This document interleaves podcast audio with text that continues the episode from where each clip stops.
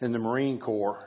So from the outside looking in, I guess in a way I can I can feel what it takes to, to serve and understand, and uh, we appreciate you. So thank you. Uh, our scripture today comes from Deuteronomy 6, verses 4 through 9. So follow along with me as I read.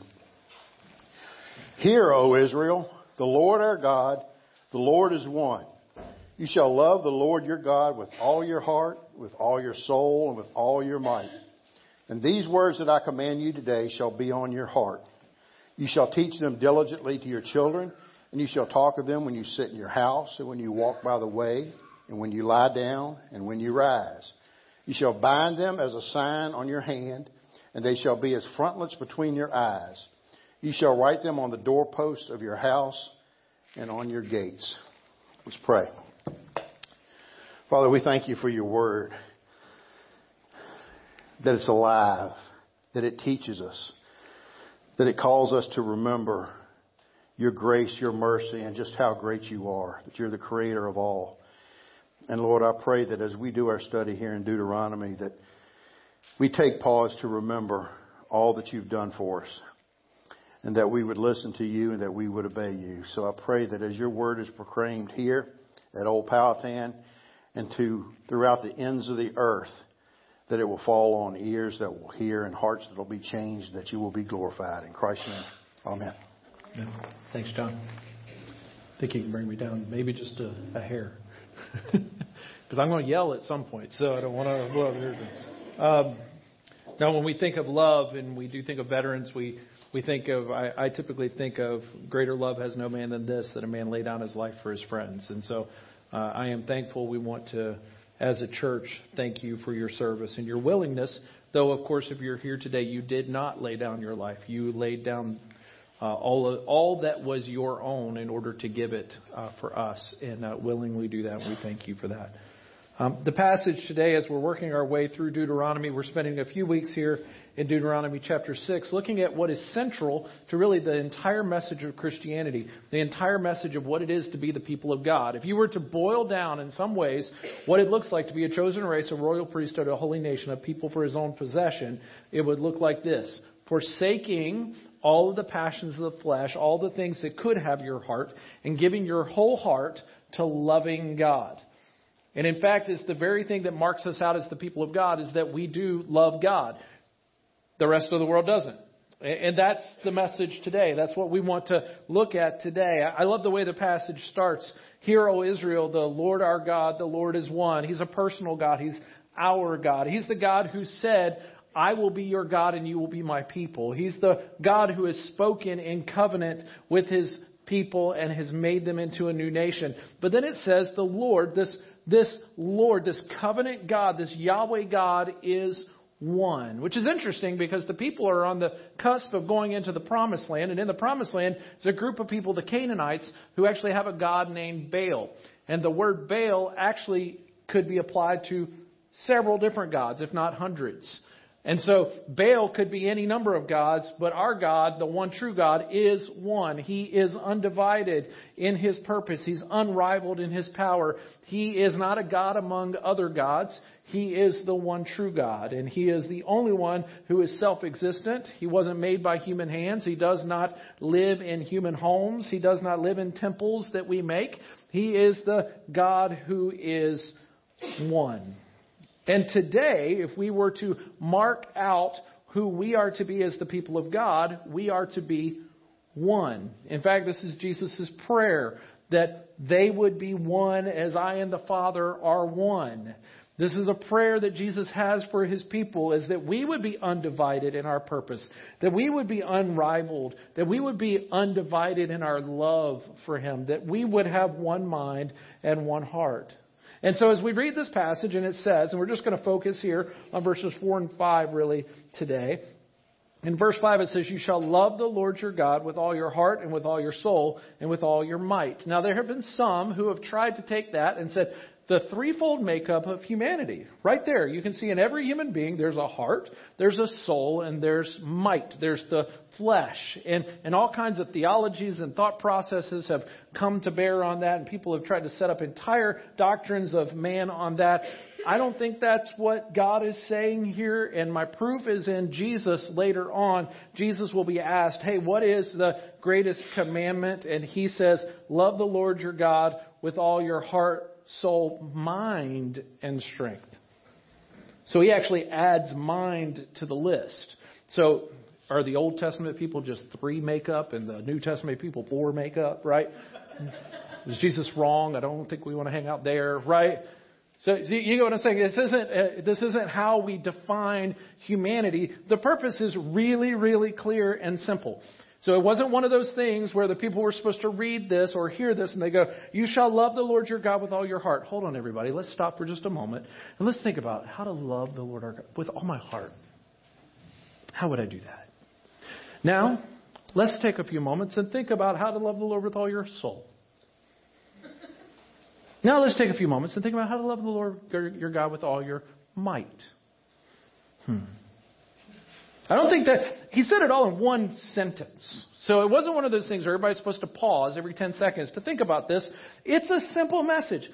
Everything that you are is meant to love the Lord your God with your whole life. It's a call to a whole life loyal love to the Lord.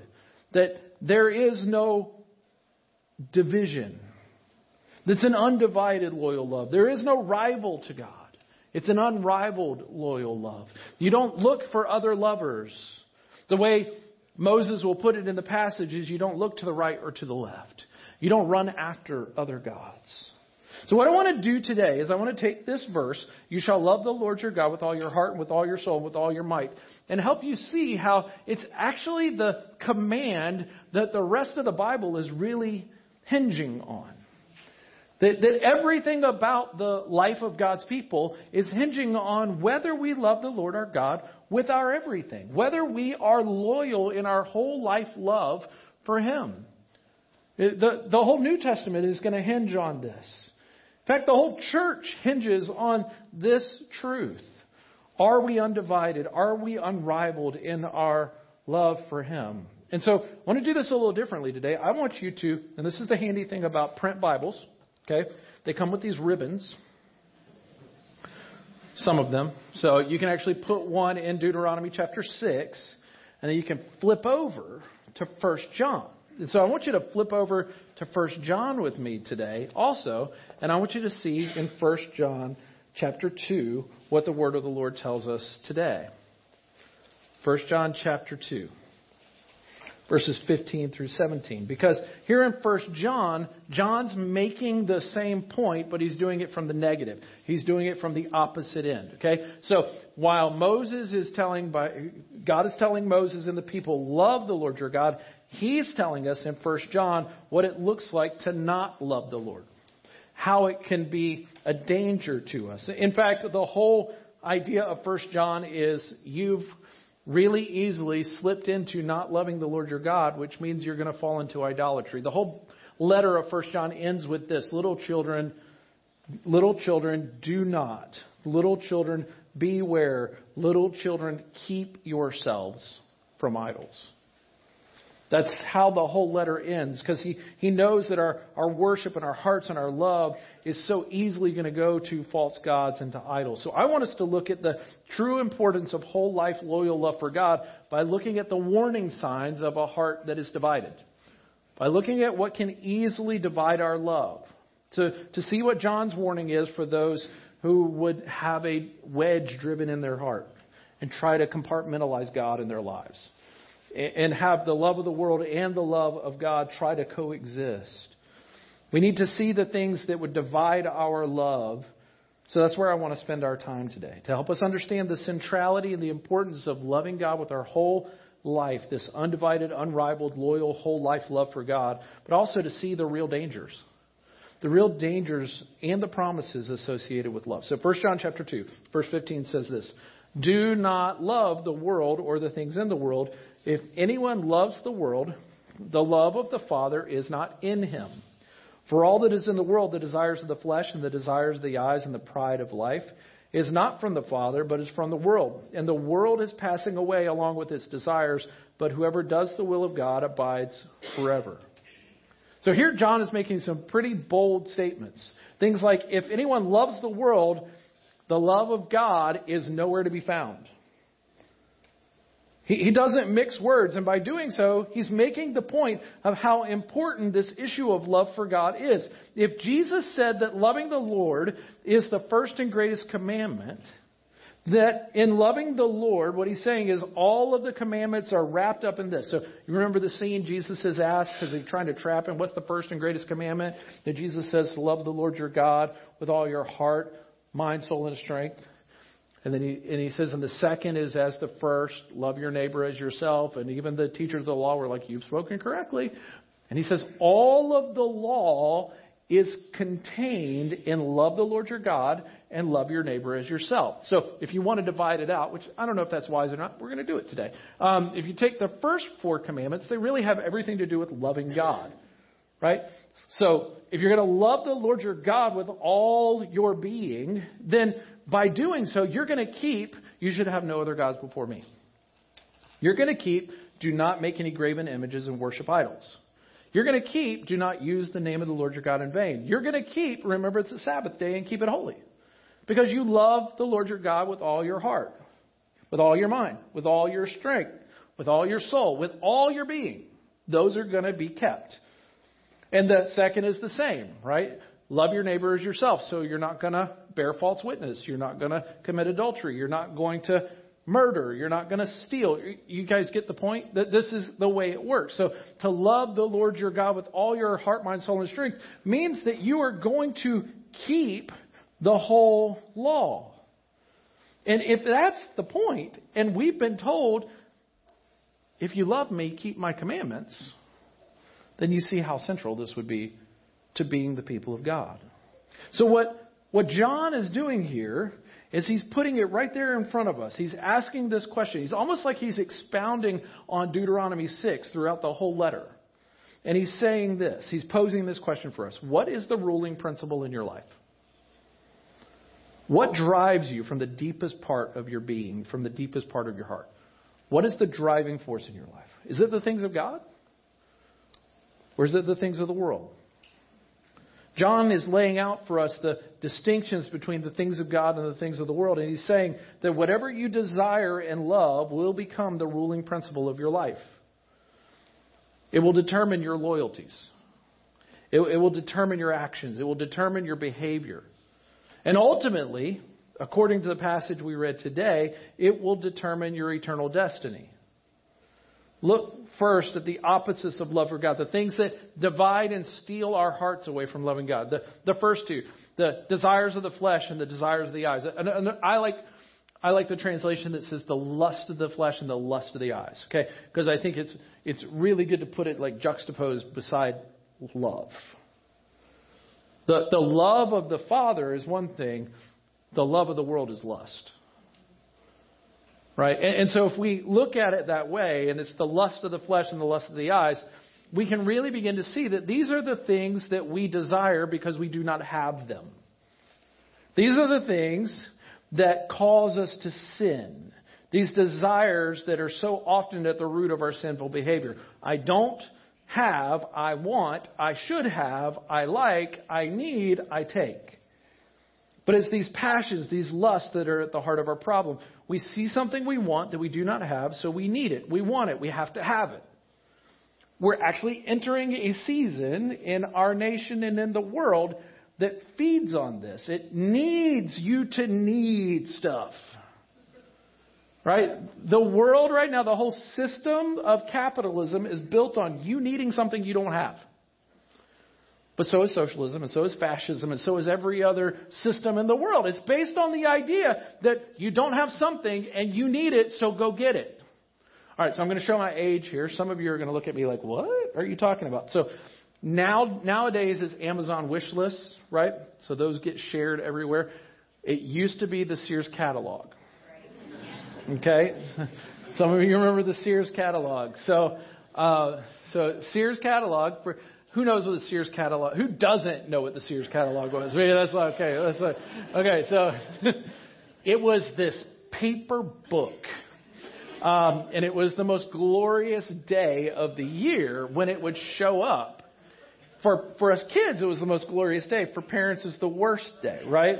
Because now you're finding out what your kid wants for Christmas. So you're going through and you're circling, you're circling. And me and my two siblings, we go through and circle and we put our initials by it. And if my brother wanted it, then I don't want it. And, uh, you know, you're going through and you're circling these things and you're, you're saying, I want this and I want this and I want this and I want this and I want this and I want this.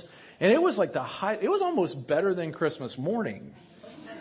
Like, because it was, it, you sat down and you mapped it out and you figured it out, right? You figured out what you wanted for Christmas. Now, my parents, before, um, before I was born, so my sister being the first and best, of course, I guess, um, you know, she had filled out everything and circled everything and figured out what she wanted. And then the night before Christmas, they made a huge mistake of letting her tell somebody what her Christmas list was. And she said, The only thing I want. Now, mind you, she'd already circled half of Sears, right? The only thing I want is a picture of Rudolph at the North Pole. Whoops. Good luck with that. Isn't it interesting? You can have everything in the world laid out in front of you. And the one thing you can't have is the thing you want. Isn't that the way we live life? Doesn't all of life hinge on the whole world's system is built towards this. This is what you are taught from a young age. This is what you're taught from birth is we want something, we we don't have it, so we need it. We want it. We have to have it. So driving for McDonald's Happy Meals. No one needs those toys. And you need the Happy Meal less. Right? But it's just like, oh, it's a, the trolls. I'm sure it's going to be trolls next, right? I mean, it's going to be the next one. It's going to be trolls again. It's going to be, I have to have the troll. No, you don't.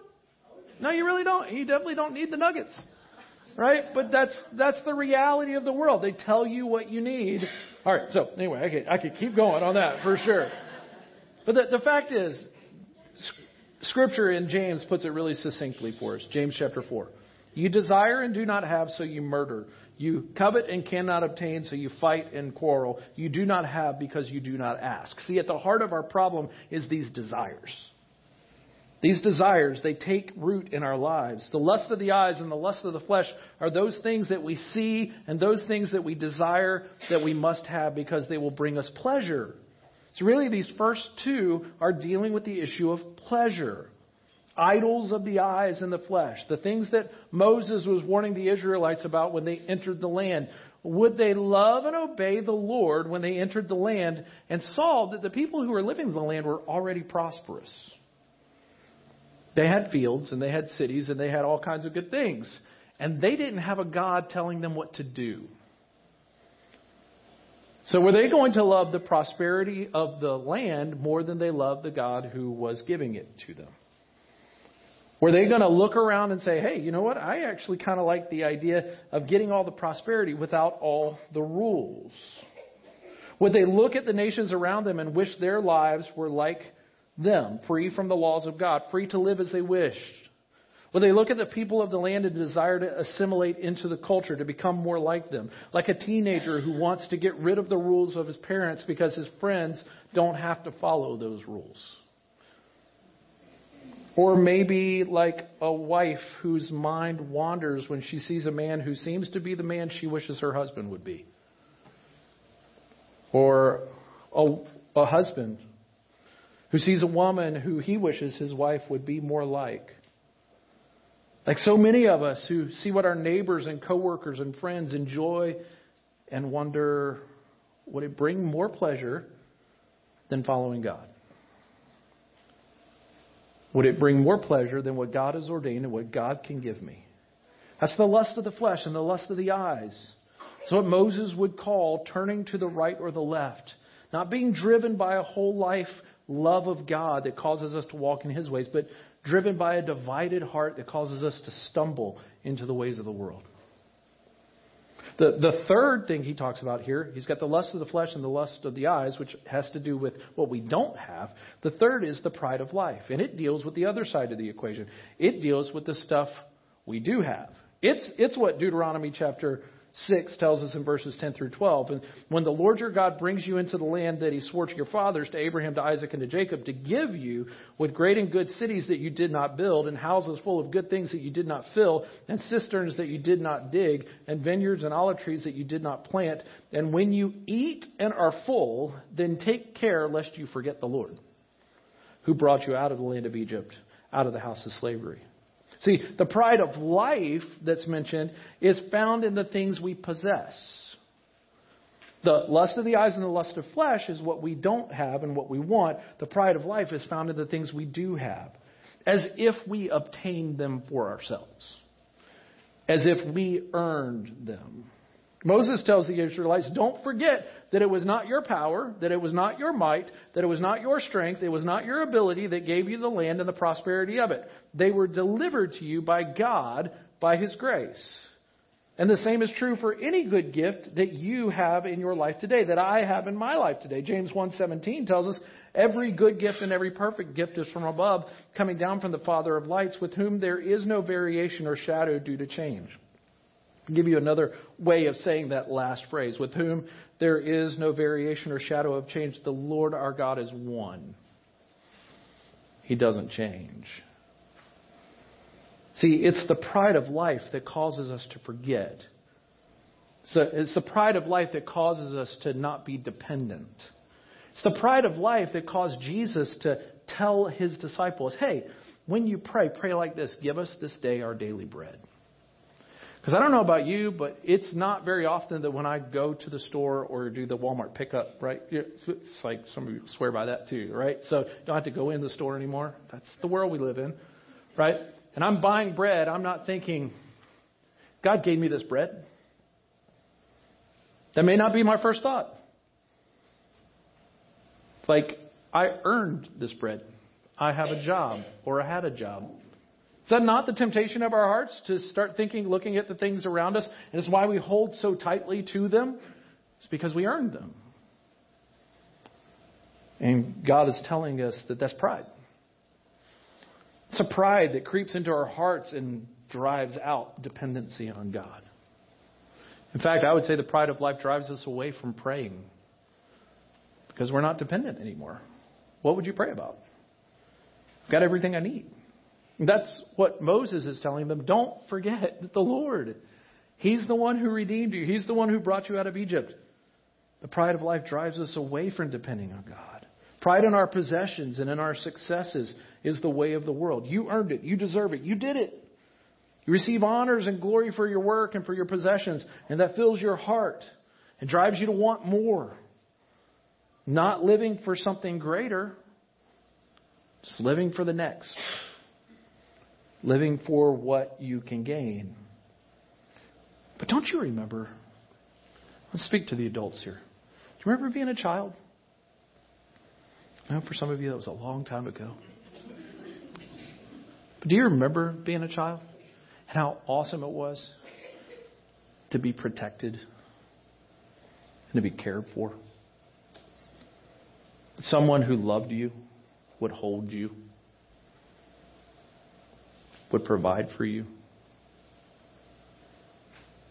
For those of you who had good parents who would actually protect you and care for you, and you could depend on them. Do you remember how great that was? Do you remember being a child who could rest in the arms of a loving parent? Who has more love to give than you could ever ask for? There's more grace to give, more goodness to pour out on you. You see, but when we're driven by our pride of life, we basically say, God couldn't be better than what I have. Let me ask you, if it was so great, for those of you who had good parents, right? I know that's not everybody's story, but for those who did, who had parents who loved you and cared for you and provided for you that you could depend on, and you were dependent on them, and it was safe. can God not do so much more than your parents did? Could He not be so much stronger, provide so much better, love you so much more? So, why would you forego that in order to hold on to the pride of what you possess? You see, when we're driven by our pride, we drive away from our dependency on God. And that brings us really to the first warning. The first warning of the passage, and it's this. Warning number one love for the world drives out love for God. The two cannot dwell in the same heart. The two cannot cohabitate, they cannot coexist. Verse 15 says it this way Do not love the world or the things in the world. If anyone loves the world, the love of the Father is not in him. Did you see that? The love of the Father is not in him. The command, love the Lord your God with your whole being. Impossible when the love of the world takes root. What a statement. Jesus said it this way He says, You cannot love God and money, you cannot serve two masters. John says that the pride of life, the lust of the eyes, and the lust of the flesh cannot coexist with a love for the Lord. In John chapter 5, Jesus confronts the religious people, um, the religious elites of his day, with these words. And so I want you to pay attention. This isn't him looking at a lost world where we're all like, well, there's the problem. No, this is him looking at the believers or the people who should know better. He says this in John chapter 5. But I know that you do not have the love of God within you. How would you like? You, some people say I'm harsh as a pastor. Like, and everybody's like, well, Jesus was so loving and kind. Did you read that? Like, I would, like, I'm not afraid to say a whole lot, but I don't know how many people I'm standing in front of saying that. Right? But he says it. He goes, I know that you do not have the love of God within you. I have come in my Father's name, and you do not receive me. If another comes in his own name, you will receive him. How can you believe when you receive glory from one another and do not seek the glory that comes from the only God? Let me, let me do this in the Brad translation. You ready? But I know that you do not have the love of God within you hey, I'm looking at you and I can actually see your heart. And I know you do not have the love of God within you. Now, here's the next thing. I've come in my Father's name. This is how I know. Because I came in my Father's name, the one that you're supposed to love with all of your heart, and you did not receive me. And and here's the thing other people will come and they'll be like, look what I did. Look what I came in. Look, look, look what I can do. Look at all the stuff I have. And you go, wow. And you run to them really quickly. And in fact, what you do is you go to one another and you just pat each other on the back all the time about all the good things you do. And in doing so, you get a sort of glory, but it's not real glory. And so you've exchanged the glory of the world for the glory of the Father, the love of the world for the love of the Father. Because you didn't receive Jesus when he came, you don't have room for the glory of God in your life because you keep seeking and giving glory to one another for your possessions, for your positions, for your accomplishments, for your pride of life. So what happens is when the love of the world enters, the love of the Father leaves. Prayer suffers when pride has our hearts. You've experienced this. Or I've experienced this in my own life. Worship suffers when our desires are divided. Right? I mean, relationships suffer when envy and the lust of the eyes and the flesh drive us. How can you truly love someone if you are looking for something better? All that God has called us to in loving Him is impossible when the things of the world are our driving force in life. And this would be the major problem for the people of Israel as soon as they get into the land. As soon as they get into the promised land, they are going to look to the right or the left. They're going to be driven by their lust and pride instead of driven by their love for God. And they will fall over and over again. They will turn to other gods. They will set up idols. They will worship idols in various places throughout the land. They will forego the greater things of God in order to get what was right in the immediate and right in front of them. They wouldn't live by faith, they would live by sight. And they would take. Paul warns the church. So if you think this is just a Old Testament problem or those people problem, here's the thing. Paul warns the church in 2 Timothy of this same reality for Christians in our day. 2 Timothy chapter 3 says, Understand this, that in the last days there will come times of difficulty, for people will be lovers of self. That would be pride of life. Lovers of money, that's lust of the eyes. Proud, arrogant, abusive, disobedient to their parents, ungrateful, unholy, heartless, unappeasable, slanderous, without self control, brutal, not loving good, treacherous, reckless, swollen with conceit, lovers of pleasure, lust of the flesh, rather than lovers of God. Did you catch that? All of that. Rather than lovers of God, having the appearance of godliness but denying the power. And he puts it really plainly at the end, doesn't he? Avoid those people. Now, there's two ways to take avoid those people. Don't associate with those people and don't be those people. Avoid such people. You may say, okay, but I can recognize that kind of behavior and that kind of mindset in other people. I see it. In fact, I think it's the whole problem with our whole world today. I may have struggles with pride, but I'm not like them. I may have struggles with lust, but I'm not like them. I mean, come on, Brad, I'm here, aren't I? You're correct. And honestly, I cannot nor would I want to judge your motives or judge your heart or judge your might or judge your soul or judge your mind or judge any of those things.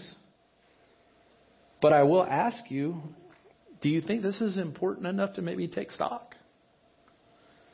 And ask a couple of hard questions? Do you think if it's central to the entire identity of being the people of God, it might, might be a good idea for us to stop for a second and ask some hard questions of ourselves?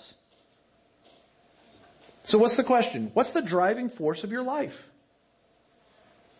Is it love for God, or are you divided in your heart? Divided in your loyalties? Jesus quoted to the Pharisees what Isaiah wrote to the Israelites You honor me with your lips, but your hearts are far from me. Is that you? Is it possible to fool others and even fool ourselves into thinking that because we go to church every week or because we read our Bible every once in a while or we even have a regular pattern of behavior that that's the same as our whole lives loving God? Is it possible we're fooling ourselves? Did you catch what Paul told Timothy about these people who are lovers of pleasure rather than lovers of God in verse 5? Having the appearance of godliness, but denying its power. It, it's possible to have the appearance of godliness without a heart full of love for God, which is why every time a pastor falls from grace or a Christian that we admire falls from grace, we freak out, right? Because the fact of the matter is, it's possible. And these people are a danger not just to themselves, but to the people of God. Because a, a heart that loves the things of the world cannot be full of a heart full of love for God, which means honestly, you can't love one another. A heart that loves the things of the world doesn't have room for the love of God. But there's a second warning. The first warning is the love of the world drives out the love of God. The second warning is this that not only is that true, but verse 17, and the world is passing away along with its desires, and whoever does the will of God abides forever. The warning number two is this the world and its desires and its followers are passing away. So let me, let me ask you this. Maybe a, a good way of putting it. So we got some investors in the room, so I'll ask you this question. Okay. If you knew for a fact, not you had some insider information, nobody does that. Um, yeah, not that somebody told you, a little birdie told me, or I think, or based on my experience, but you knew for a fact that a business was going to fail and go bankrupt, how much investment would you make? Thousand dollars? Million dollars? Ten dollars? Everybody, you going to hold up the number? Okay, good. Why is investing. or, or why is not investing. Okay. All right, let me ask you another, because some of you are like, my portfolio looks like, like that. That hit way too close to home. Okay, all right. Let me, let me go this way. If you knew that an apartment building was going to burn to the ground, would you move in? Okay. What about this? If you knew that you had to live in a time and place where everything that you gain and everything that you seek to gain would one day rot, rust, be destroyed, or be stolen. And those are the only options. How much investment of your time and energy and pursuit would you invest in that? I mean, it's all going to rot, rust, be destroyed, or be stolen. Every last bit of it. How much would you invest? How much of your heart and your time and energy and worry and desire would go towards that? How much treasure would you lay up in that time and place? See what I did there? Jesus put it this way in Matthew chapter 6 Do not lay up for yourself treasures on earth where moth and rust destroy and where thieves break in and steal. But lay up for yourself treasures in heaven where neither moth nor rust destroys and where thieves do not break in and steal. For where your treasure is, there your heart will be also. Our hearts are defined by our treasures, by what we love. And what we love is defined by what we believe will bring us true happiness, true joy, true life. So, where's your heart invested today? Do you love the Lord your God with all your heart, soul, and might? Or, or are you just making room for God? Because your heart's already taken. At the heart of loving God is trusting Jesus. This is what Jesus said in John 5, didn't he? I know that you do not have the love of God within you because when I came in my Father's name, you did not receive me. Verse 44, how can you believe? When your whole life is filled with getting pride and glory from other people? How can you believe in me when you're receiving everything you need from the pats on the back from everybody else? So you can't love God because you didn't receive Jesus. And this is the plight of anyone here today who is not a believer in Christ, who has not repented of their sins and trusted Jesus. You're going to seek glory. This was me before Christ. You seek glory in other places and live by your lust and your pride. And that doesn't leave room to believe in and trust Jesus for the true life that He promises, the, the things that can only come from Him. That you trust Jesus not just for what you want and for what you need, but you can trust Jesus now to give you a new heart that's transformed and changed in a heart that, that can love Him completely. Trusting that because Jesus came and lived a life that was completely obedient to God and completely loved his Father and, showed that, that, that love for his Father by laying down his life in love for those who would believe, for his friends. When he took his own life to the cross, taking our sins and our lusts and our pride and our rebellion and our rejection of God onto the cross in our place. And he rose again, making payment for our sin and justifying us and bringing us real life. Because the things of this world are passing away, but the things of God, when we love God, we now get to abide in Him forever.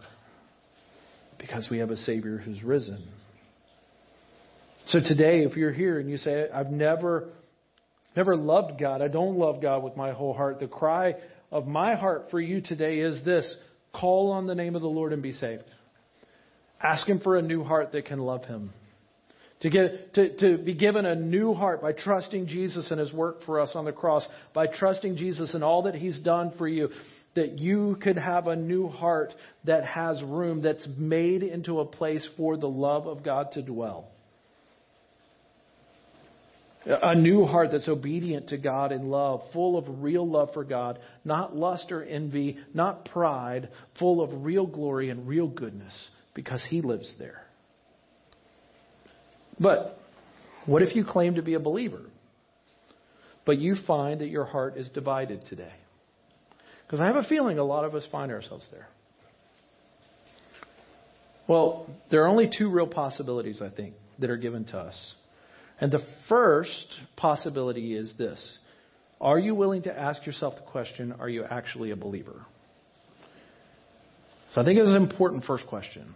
There's a possibility that you fall into the, the whole category of fooling yourselves and others. And if that's the case, here's what I want you to hear. If you've been putting on a show for yourself and others and calling yourself a Christian while loving the world and not loving God, I want you to know this, and I want you to hear this very plainly from me.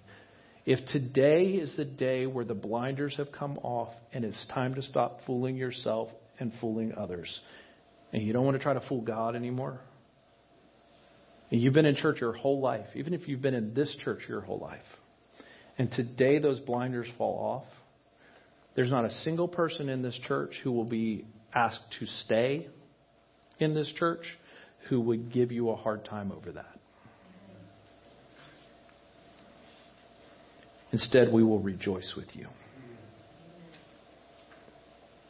That's what you need to know.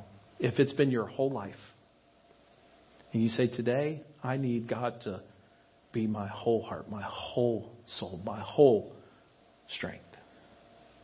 We're going to rejoice with you.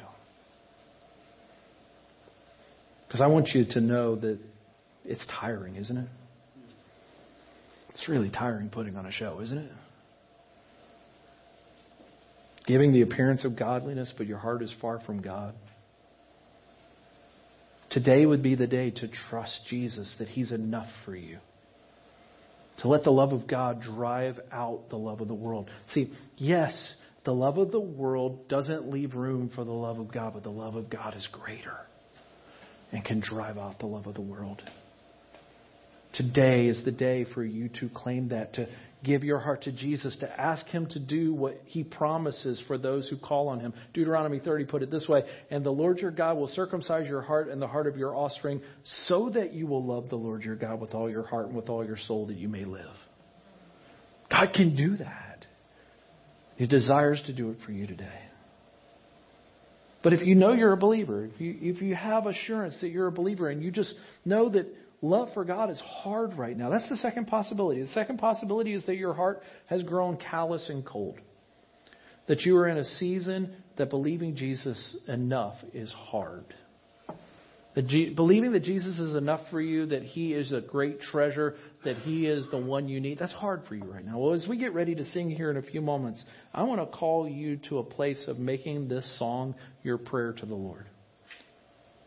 If you find yourself in a place that love for God has grown cold, that the lusts of life and the passions of the world that are constantly knocking at the door of your life, you've let them in, but you know they don't live there.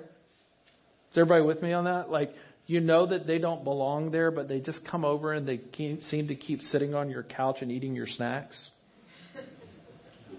You, like, picture that in your mind. That's what happens in the world, right?